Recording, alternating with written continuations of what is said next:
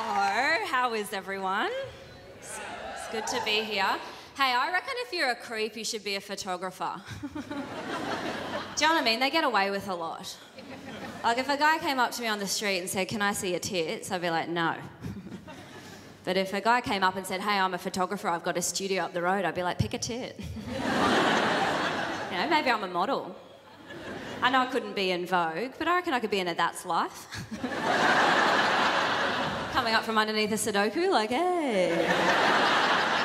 I'm kind of a negative person. I've got a lot of negative friends too, uh, and it sucks because you get caught in a negative spiral. You know what I mean? Like, I, I've been trying to sort of cut these negative people out of my life a bit. Like, I was on the phone to someone like this the other day, and she just kept going on and on and on about her marriage and her divorce. She was like, oh, I only got married because I got pregnant. And I was like, all right, mum, I am busy, so. I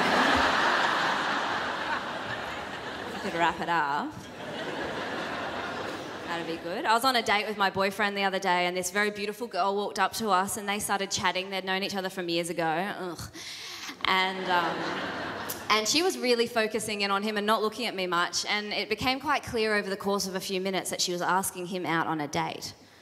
Right. And I don't know if you guys have ever felt like you're getting cropped out of a photo in real life. But that's how it felt. I've got such low self esteem though, I just started suggesting places they could go. Here's a 50, I don't want to see any change. I have got such low self-esteem, so I don't quite understand polyamory. I'm not making fun of it. I just don't understand it. I'm so jealous, and I've got you know low self-esteem. I, uh, it's also a lot of admin. I was talking to a guy who's polyamorous, and he was like, "Yeah, I've got five girlfriends. It's pretty sick. So good. Love it. Right? I've got five girlfriends. It's like oh, that's a lot of girlfriends. You gotta remember all the emojis to use with each different one. You gotta meet all their parents. That's so many parents. That's like ten parents." If they're, if they're like if they're separated, you're looking at up to 20 parents. It's just a lot of. I couldn't stop doing the maths. I was obsessed with it. I was like Matt Damon in Good Will Hunting. I was doing all these calculations, and Robin Williams is sort of peeking behind a doorway, being like, Ugh. and then you get a shot of the blackboard. It's just one dick and five pussies. He's like, "You're a genius, kid." But I was, I was obsessed with it. I couldn't stop thinking about it. And I saw the guy later and I said, Oh, I can't stop thinking about all your girlfriends. And he said, Oh, it doesn't matter. They actually all broke up with me.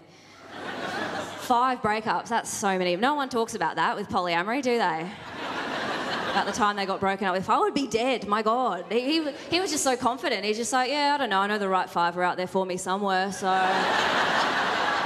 Imagine having that much confidence. I've got a tramp stamp that says, Don't leave.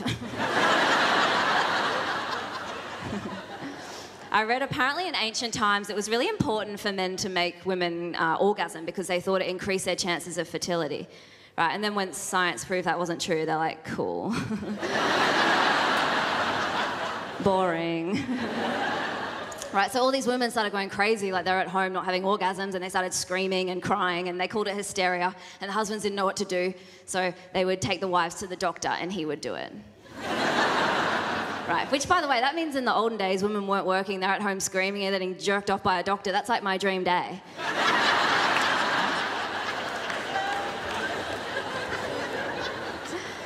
But so, uh, like, so historically, like orgasms and, and, and like fertility have always been linked, and I always feel like it's kind of unfair because in sex, and I, this isn't for everyone, and, and, it's not for me all the time, but sometimes I won't come, and I've just accepted that. I'm like, yeah, sometimes I won't come, but I always run the risk of getting pregnant.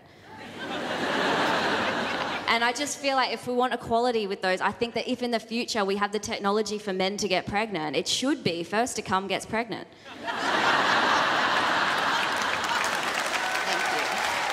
There'd be a lot of pregnant men.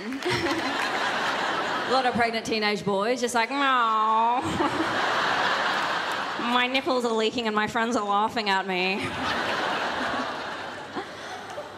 I just love it because that'd be the new couple fight too. If you didn't want to get pregnant, you'd be trying to trick the other one into coming. You'd be sort of scaring them behind doorways, like ah, aggressively 69ing, like you first, you first, you first. I love it. And then I was like, where would it be? It wouldn't be in the belly. It'd probably be in the balls because they're already shriveled. They're ready to expand. I just love imagining a guy on the couch just with these big pregnant balls, like. If he had slightly larger than average balls too, someone would be like, oh, were you expecting? He's like, no, it's rude to that. Don't. anyway, guys, you've been great. Thanks very much.